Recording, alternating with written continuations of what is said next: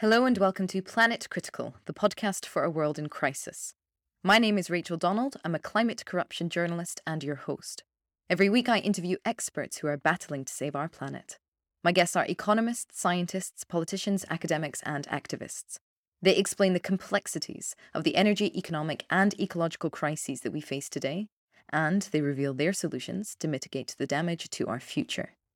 This is a critical time for our planet. It demands critical thinking. Go to planetcritical.com to learn more and subscribe. My guest this week is ecological economist John Gowdy. John joined me to explain what we can learn from ants. uh, apparently, ants, termites, and humans are the only species on this planet which are ultra social. That means living in extremely complex social organizations, which apparently leads to the decrease of individual complexity. What that means is, as a society gets more complex, individuals become simpler. Unfortunately, John and I experienced some technical difficulties uh, during this interview, so it's a little bit shorter than it ordinarily would, and also a little less dynamic. Uh, it wasn't possible to go back and forth on a lot of these points, but thankfully, he has a tremendous amount of knowledge on a wide ranging set of topics, from ants and termites, as I said, to the economy, to social organization, to sustainability, etc. And we got into that through the lens of uh, discussing his book, Ultra Social The Evolution of Human Nature and the Quest for a Sustainable Future. Fantastically, as well, John peppered this podcast with lots of uh, book recommendations. So grab a pen for this one, team. Uh, you will want to take notes, um, as I did throughout, about all these different books that have informed his thinking. I hope you enjoyed today's episode. If you do, please share it far and wide. If you love the episode, support the podcast at planetcritical.com or on Patreon. Becoming a paid subscriber or patron also directly supports my independent investigations into climate corruption around the world, exposing dangerous industry greenwashing and the world's worst climate fraudsters. If that's important to you, join the Planet Critical community who help make that happen. And to those of you already supporting the podcast and my work, thank you so much. John, thank you very much for joining me on Planet Critical. It's a pleasure to have you on the show. Well, thanks for having me. It's nice to not be there, but be here, talk to you. Yeah. So let's do a whistle stop tour of your career um, and then get into Ultra Social, this fantastic book of yours. Okay. Uh, well, I started out in academically, I started out in um, anthropology. Uh, well, maybe I should back up a little bit. I grew up in the American South in the, the wilds of the Arkansas Ozarks. So uh, there weren't many people where I lived. So I it sort of, that got me, I hmm think, into nature. You know, I grew up with nature and hiking in the woods as a child and all that. Um, and then my father uh, got a job with the Food and Drug Administration in Washington. So I moved there, got a degree in anthropology from American University. And uh, actually, I was in graduate school in anthropology. So that that's sort of my first love. And I, uh, I never really left it. But I got more and more into economics, realizing you know how important that is in terms of policy and uh, I mean, economists, for better or worse, frequently for worse, sort of shape the policy agenda. I mean, it's a, uh, you know, you never hear of uh, sort of the president's council, a mm-hmm. sociologist or political scientist or whatever. You know, it's all economics.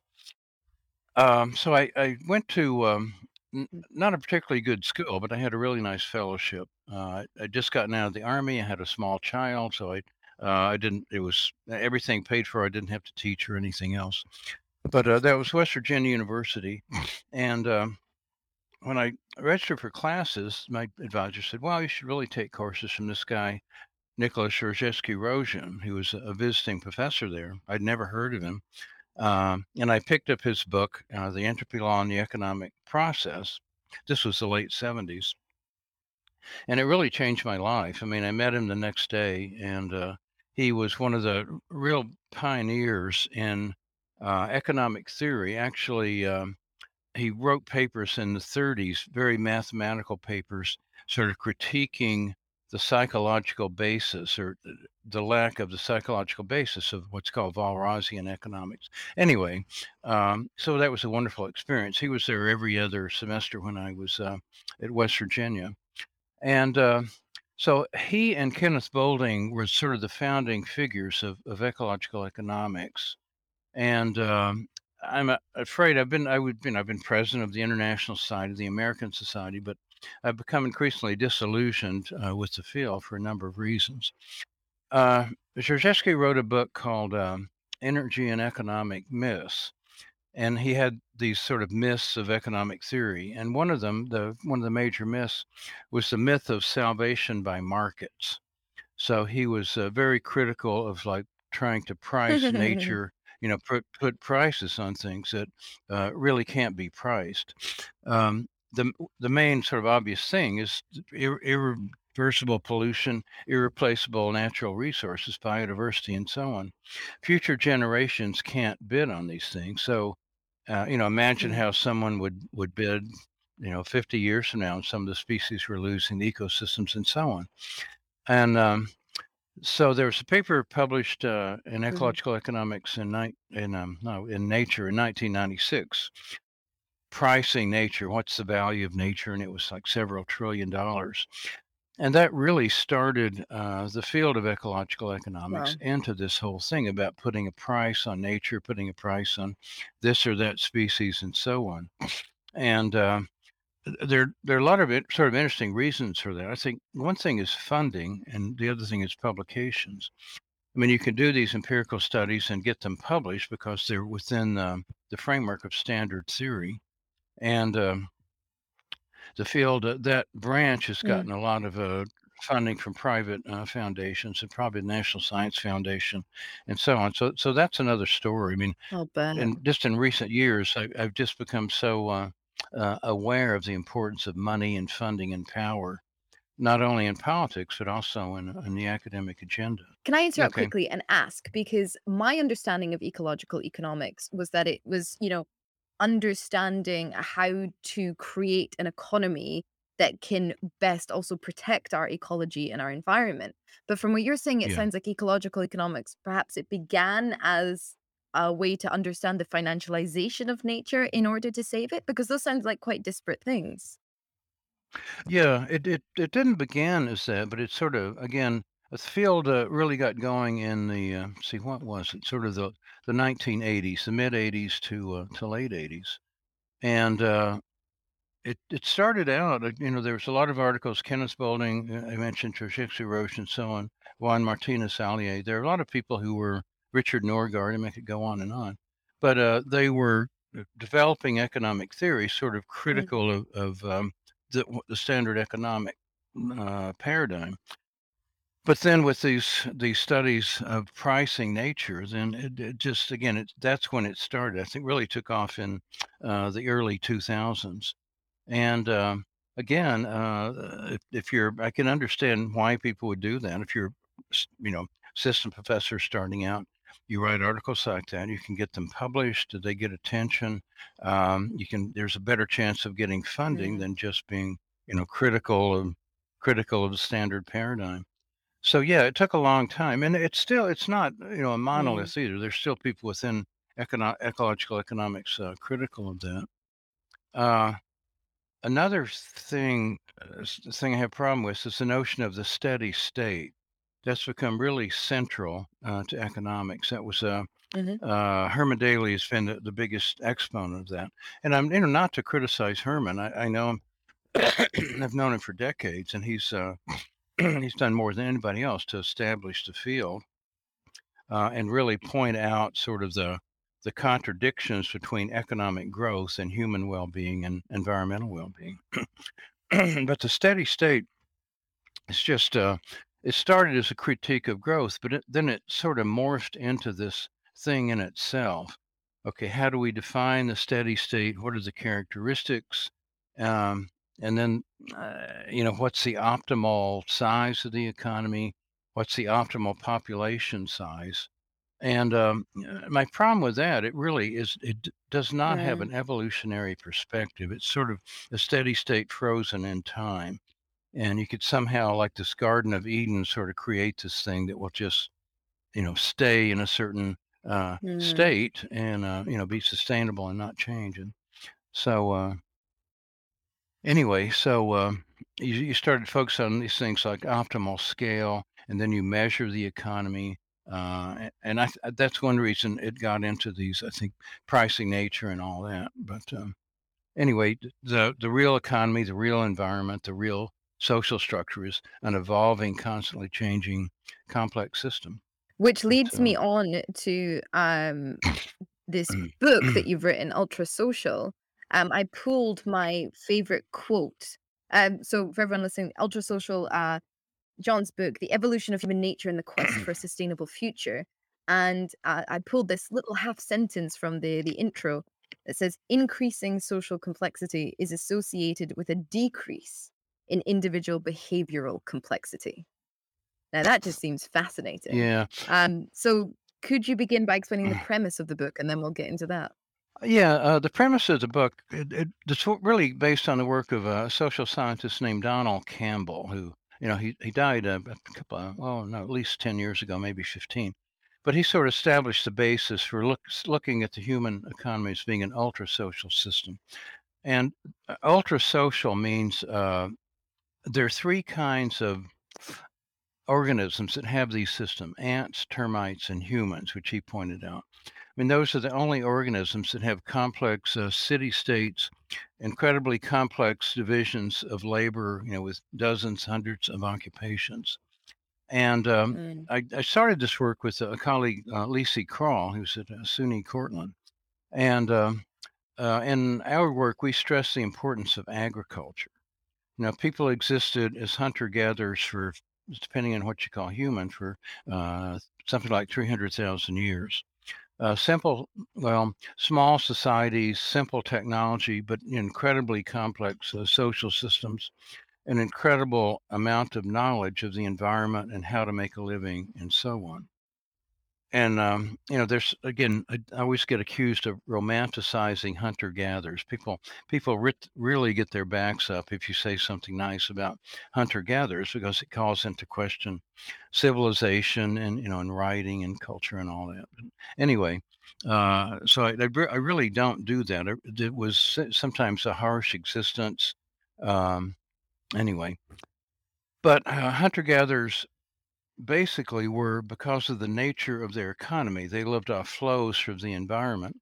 Uh, they were egalitarian because by growing up in those cultures, you had the knowledge you needed to make a living. I mean, every person in that culture uh, knew the plants to eat, they knew the life histories of plants and animals they hunted, uh, you know, how to get by. Uh, with agriculture, you began to get state societies after a few thousand years and uh, control of the means of production by uh, by an elite uh, and division of occupations uh, into castes. Can were we sort of born into occupations. can we um just focus uh, for a second on because I mean to talk about hunter gatherers, um, it's thousands of years of um, social um, ways of organizing, and I'm I'm sure not all of them Right. uh, were organized in the same way. I mean, David Graeber and David Wengrow's book, uh, "The Oh Dawn of yeah. Everything," just came out that showed you know the differences between how these societies were structured. So. Is it not a bit of a generalization to say that you know they were all they were all egalitarian and that was due to the methods of how they you know got their food, their energy supply, essentially? No, I don't think so. Uh, and I think, uh, eh, the, of course, they're very different because they lived in, in, in uh, you know, very different uh, environments. I'll get back to Graeber's book in a minute. Um, but yeah, so they were, you know, the Arctic uh, people had different ways of living and hunting seals, and you know, tropics, sea coasts had different cultures, and so on. But uh, study after study has shown that they really, and uh, again, egalitarian, you can get really picky on these things. Um, and let me let me just so- say, uh, Mm, Georgescu-Roegen had a, a concept. Uh, when you analyze or do something, uh, look at something analytically, you have to divide that something into categories. I mean, there are always overlapping boundaries. The transition to hunting and get from hunting and gathering to state mhm. societies took thousands of years, you know, five or six thousand years. So there are all kinds of Yes. intermediate stages. Uh, there, there's hunter gatherers that have a you know, the beginnings of hierarchy because they had the beginning of surplus, like the Northwest Coast Indians. But in general, you really can't say they were uh, egalitarian, certainly compared to modern cultures, and also sustainable uh, because they had to be. They lived uh, directly off flows from nature. So if they did anything to interrupt that flows, it quickly came back uh, came back to bite them. but there were also there were so many different manifestations. I mean, there are also hunter-gatherer societies that were not living in resource plenty um, areas and then would travel Yeah. um, and you know were particularly Yeah. warmongering and then take the resources from from from their neighbors essentially. So I mean, uh, don't we have to kind of define the term sustainable there Mm. because surely the sustainability was a part of the plentifulness and then when there wasn't plentifulness we have seen that Yeah. there was a lot of war and violence in order to get hands on resources which doesn't seem particularly egalitarian. Okay, I, uh, I don't believe that's in Graeber's book too. I don't believe that either. Uh, most of there's been a lot of work on this. Uh, hunter-gatherer societies they had violence, but it was more interpersonal violence. It was like one person against another person.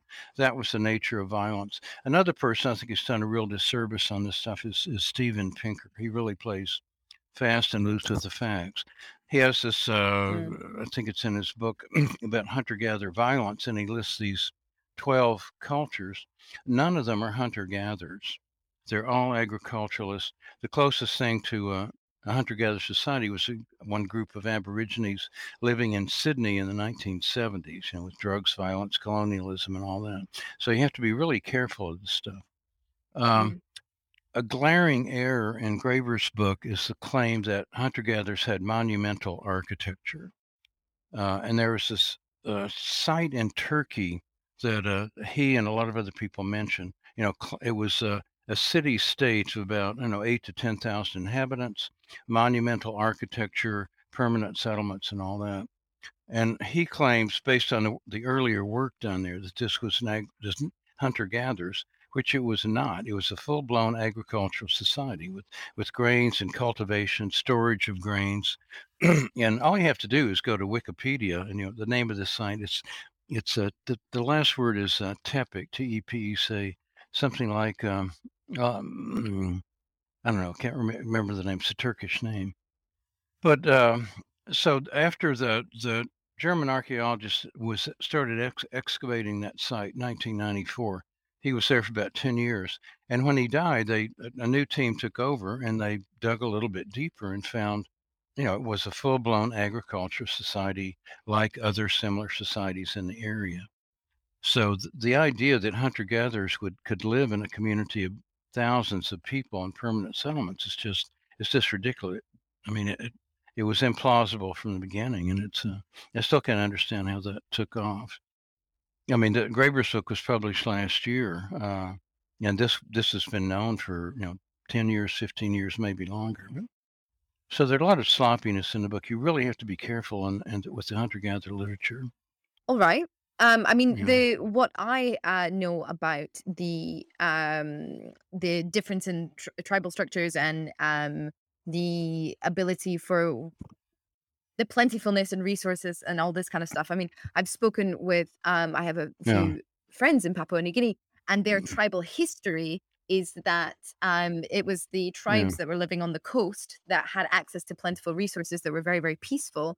And then it was the tribes in the mountains that Yeah. did not have access to the same kind of resources, and it's and were very, very violent and Yeah. um, landed on the shores of Papua New Guinea and kind of Yeah. wiped out these coastal tribes, these peaceful people. So it is also there in you know indigenous knowledge and indigenous culture that there there is this distinction between Yeah. um, hunter gatherer societies depending on what they have access to. Okay, first of all, those are not hunter-gatherers. The New Guinea people, they probably talking about, are agriculturalists. Now, they had settled communities, hierarchies, and so on. You have to be Okay. really careful. Start with the definition of hunter-gatherers, like immediate return hunter-gatherers, no Mm. agriculture, uh, no domesticated animals, uh, constantly moving settlements, no permanent settlements. And yeah, when with agriculture and surplus, then you you know you can hunt, you can gather, you can steal from your neighbors. So there's certainly an incentive there, uh, know, for and, and you know skirmishes between groups. But yeah, but you have to be really careful. You have to start out with the strict definition of hunter gatherer. So what defines a distinction between hunter gatherer and agriculture? oh, Agriculturalists is it surplus?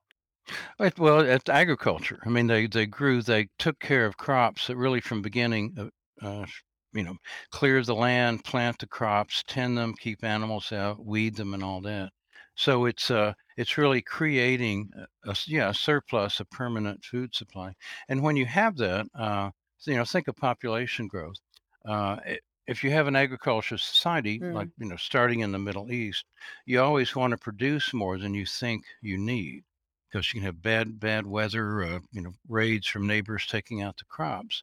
So in most years, you have more food than the population needs. When you have that, what happens? The population grows. And early, uh, again, in the Middle East, especially, which most of the research has been done, uh, there was a big advantage to having a larger size. You could protect your resources. You could um, uh, raid other cultures, other societies, and get the, you know, take over the surplus and so on. So the co- the societies that had larger populations grew faster, outcompeted the others. So you start getting this uh, this built-in imperative for expansion uh, and also exploitation, exploitation of resources Mm. and people. Uh, and you you get the beginning of hierarchies, uh, and then uh, again, eventually full-blown state societies. So then let's get into full blown state societies. What can we learn from uh, ants and termites? And also, I mean, what can we learn from them in terms of how to create a sustainable future with such a large population and such high energy demands? Yeah. Um, so the, the similarities are, uh, with those societies is that the, the whole culture, the whole economy, the whole system is geared toward producing surplus, you know, whether it's ants, termites, or humans. The big difference between humans and ants and termites, and this sounds surprising, humans have castes, hereditary castes, hereditary wealth. Ants and termites do not. So they don't ants and termites, you know, they don't have heredity. The queen uh, lays all the eggs and so on. Yeah, there's some really the fascinating Mm. thing to me about this these systems. You know, think of a beehive. We call it an ultrasocial system or a super colony or a super organism, it's it's really not an organism. I mean, there's no there there. I mean, a beehive, there's no central control. The queen is just an egg laying machine. So if you look at the central, how does the thing work? I mean, it, it's absolutely fascinating. Um, sort of my go-to ultrasocial species are leafcutter ants, um, and they they have this uh, really this civilization, and it's all based on genetics. When a new colony is started, a, queen um, with fertilized eggs goes and finds a place, you know, digs a hole, lays the eggs. Those eggs hatch out and um, the first generation takes care of the next generation and they have an amazing ability uh, you know all these occupations somehow the colony you know knows uh, what kind of ants to produce soldiers or workers or leaf cutters or explorers or carriers or whatever uh, they even have like a kind of untouchable ant that cleans up the waste from the you know underneath the colony and they're sent down and once they're they leave the colony to clean up the waste they're not allowed to come in contact with other ants. I mean, I mean, there's so many parallels. Um, ants have organized warfare between different ants. There's a, a kind of ant called Argentine ant in California, and these two super colonies have been fighting for for decades. They estimate that something like a trillion ants a year might be killed in battles between these these two colonies. The Pentagon actually studies these things for tactics to use in in battles. Yeah, it's amazing. So uh, they have suicide bomber ants, ants that have this chemical in their bodies, and they go into the enemy lines and blow themselves up. It's, I mean, it's astounding. It really is. But you know, somehow, uh, uh, again, you think of all the when they a study of chimpanzees, they, they have some small trait that might be like a sense of fairness or so on which is is fine. But you know, you have these these you know the ants who are, are so similar to humans in their social structure, but people sort of dismiss them as being you know mildly interesting but not relevant to understanding human society. I think that's beginning to change. Yeah, you mentioned before uh, one characteristic of an ultrasocial system is social complexity is associated with individual simplicity. So if you think of again uh, an ant colony being a some sort of superorganism that's not an organism that acts as if it's optimally organizing the different occupations uh, and so on. Well, it takes information from individuals, um, individual ants in that case in that colony. For example, if an if they if the ant colony is choosing a new site for a nest, somewhere to move, then um, the ants actually vote vote with their feet. You know, they're six feet. They go explore and try to find a new nest site. Then they report back. And the you know the site with the most votes, you Mm. know, quote from the ants, that's where the colony moves. But you need that information to be as simple as possible. You know, is this site a good site or not? You know, yes or no. You don't want some sort of long, detailed analysis or you know committee committee report, 25 pages long. You know, should we do this or not? Yes or no. Um, and so there's a fascinating thing that happened with humans uh, after state societies, and that's that our brains uh, started to shrink. The human brain has lost something like 10 or 15 percent of its size very recently, actually, in the last uh, three or 4,000 years. And the same thing has happened in ants. Ants that live, the larger the society ants live in, uh, the smaller their brains also. They've also shrunk by about 10%. And so individual simplicity seems to facilitate this collective consciousness. So, uh, and you know, this this is uh, most of the stuff written about uh, sort of human societies and the social brain and all that. It's very positive, but you know, I don't I don't really see it as being positive. I'd rather be smarter and and you know take a few more risks than um, than have everything done for me. So.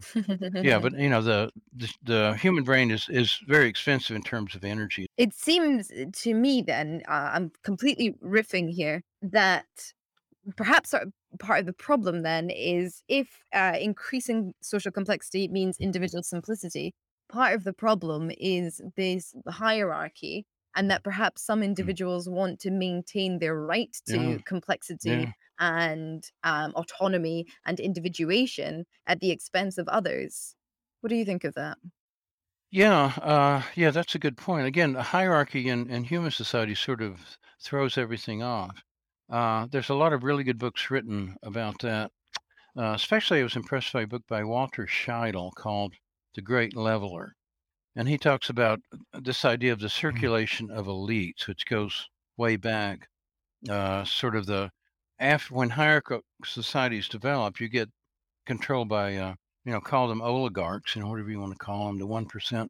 And uh, there's always a battle, according to um, Scheidel, between, you know, call it enlightened self interest.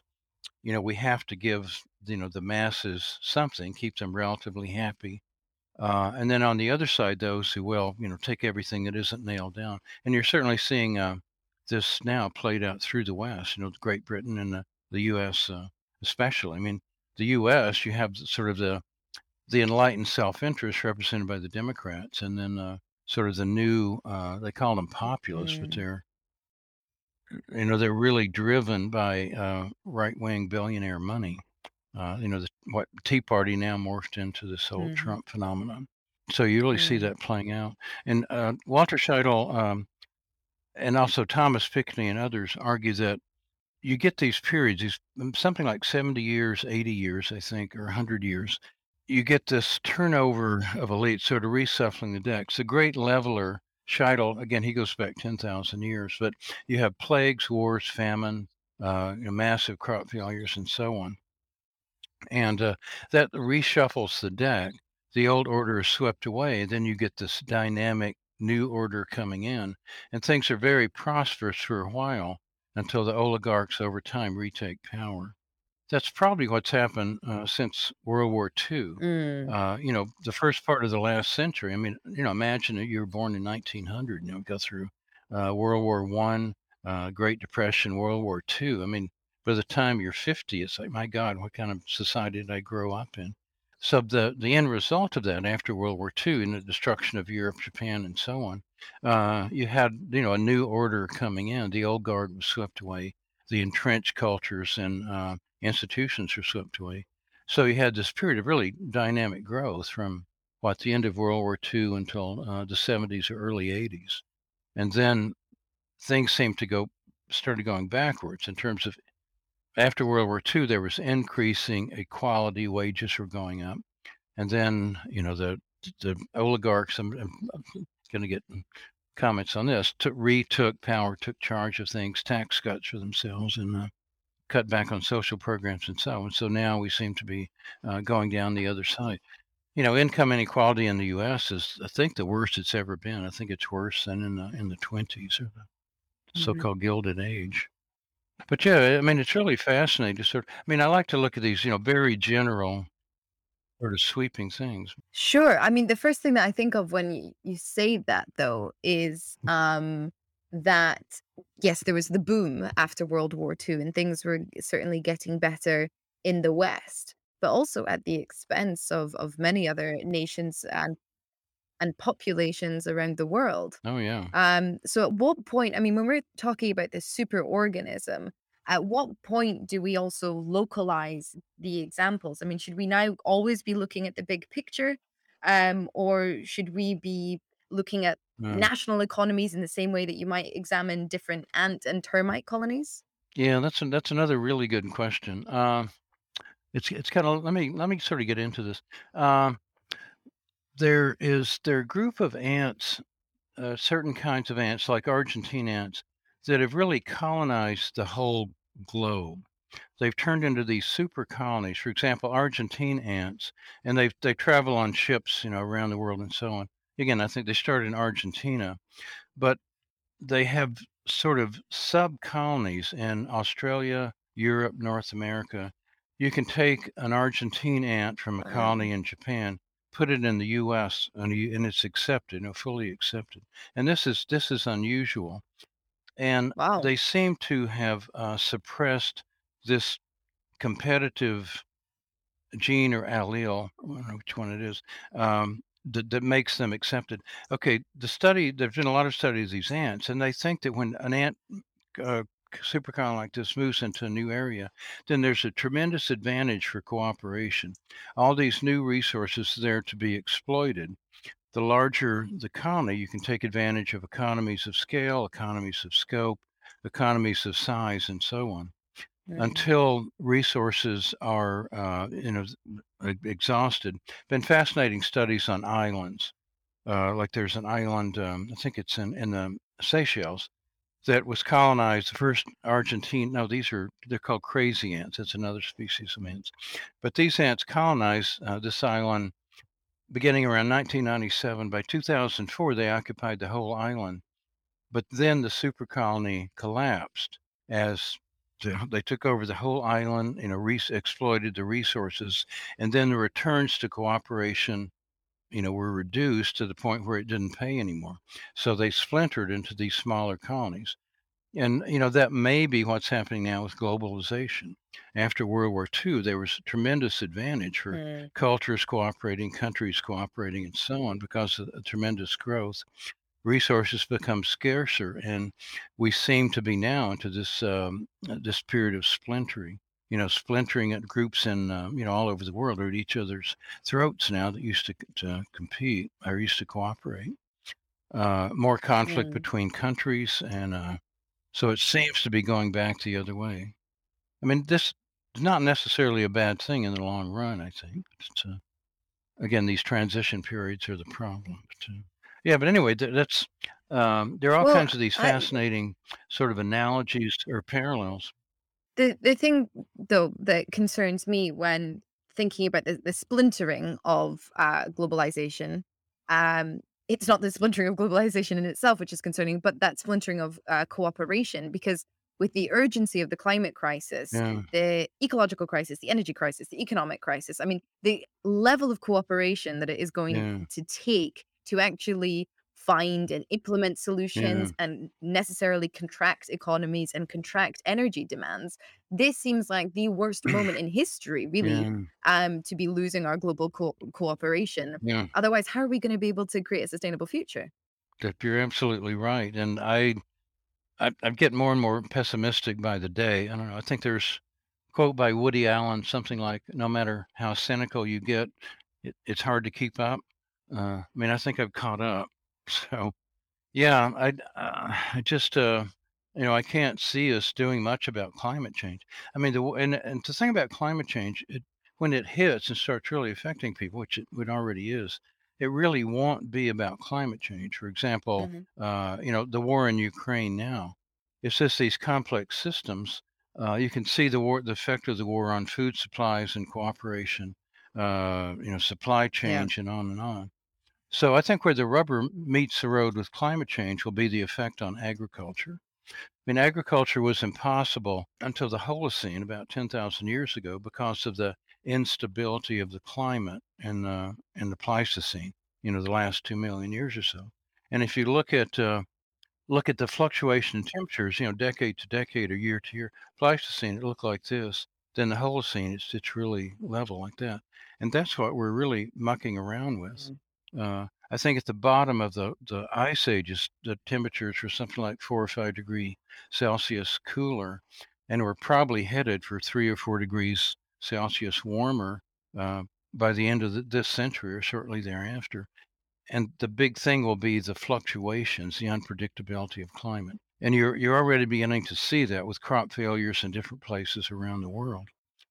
And that'll manifest Mhm. itself in uh, like social instability, uh, migration, you know, on and on. These problems just sort of, you know, snowball and escalate, and they they spill off, um, you know, from one thing to another. I think in, in terms of policy, you just can't deal with these things in isolation either. I mean, it's not just overpopulation. It's not just uh, fossil fuel overexploitation. It's not just climate change. It's not just inequality. It's all these things rolled into one. Mm, exacerbating each other. Another thing sort of jumped out to me in terms of you know looking at, at state society is this um, is the role of government. There's a very good economist now called uh, Mariana Mazzucato. He's an, a, an American Italian, no, an American Italian who lives in, in the UK, I think. Uh, but she writes a lot about you know the role of government in in modern societies, and we have this false di- dichotomy between like the government and the uh, you know the free market and so on. But you know, markets can exist without governments. If you look at every developed economy, uh, the government's role in the economy is really dominant. And in the U.S., it's something like 30, 34% of GDP is um, comes from government. Norway, it's a little bit higher, 38%. France, it's much higher than that. But but all these countries, you know, the government really funds projects that can't be done by the private sector there's some great like Elon Musk, for example, this you know American billionaire who goes around uh, you know talking about free enterprise and denouncing government interference. Well, Tesla was actually started with government money. I mean, he he got his start with the um, the financial bailout in 2009. His company got a 440 million dollar loan government to get started. And now half the profit from Tesla comes from selling carbon credits, to another government uh, government project. The healthcare system, the you know military industrial complex, energy system, and on and on comes from government uh, spending. It's just a matter of where the money goes. Mm. I wonder then what a free market would look like without it being propped up by by state, and then also by disseminating those power structures, which are social relationships between oligarchs, whether they're politicians or businessmen. Um, I wonder then what that would do to the Yeah, ultra social superorganism. yeah, it, and it, it couldn't exist. The human organism couldn't exist without uh, without government, massive government spending and amassing capital and surplus to uh, to keep the thing going. There's Mm, a really fascinating book by Philip Mirowski, an economist, about neoliberalism, and he really just one of the first people to point out that uh, neoliberalism of you know Friedrich Hayek and so on, um, they don't they're not against the government. I mean, they recognize the importance of the government in the economy. It's just in propping up the superorganism, and I think Hayek actually uses the term.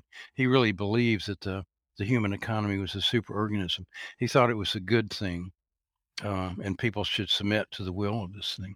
But yeah, um, I, I, the economy just couldn't couldn't exist without the government. Mm. So what is next then? Is you said you're you feel pessimistic about the future, but nonetheless, um, what kind of structures or um, paradigms do we need to put into place in order to constrain the exponential growth of this economic superorganism, and also have it not dictate, have that paradigm not dictate the the well-being of people and planet, and have it the other way around?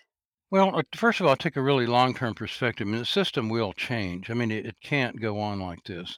Um, resources getting scarce, complexity is get, just getting uh, too too heavy, too complicated to sustain. Uh, so if you look at looking ahead, you know, a couple hundred years, I'm pretty optimistic that we'll have a better world in 200 years. It's just, you know, maybe 100 years. It's just a matter uh, a matter of getting there. Really? I mean, but we're going to increase our warming by three or four degrees. Yeah. Uh, agriculture won't be possible. The population will shrink either, you know, one way or, or another. And uh, yeah, it'll be again if it doesn't, uh, if that you know three or four degrees warmer, the ecosystems will change. Populations, I think, will go into simpler societies, simple agriculture or hunter gatherers or whatever.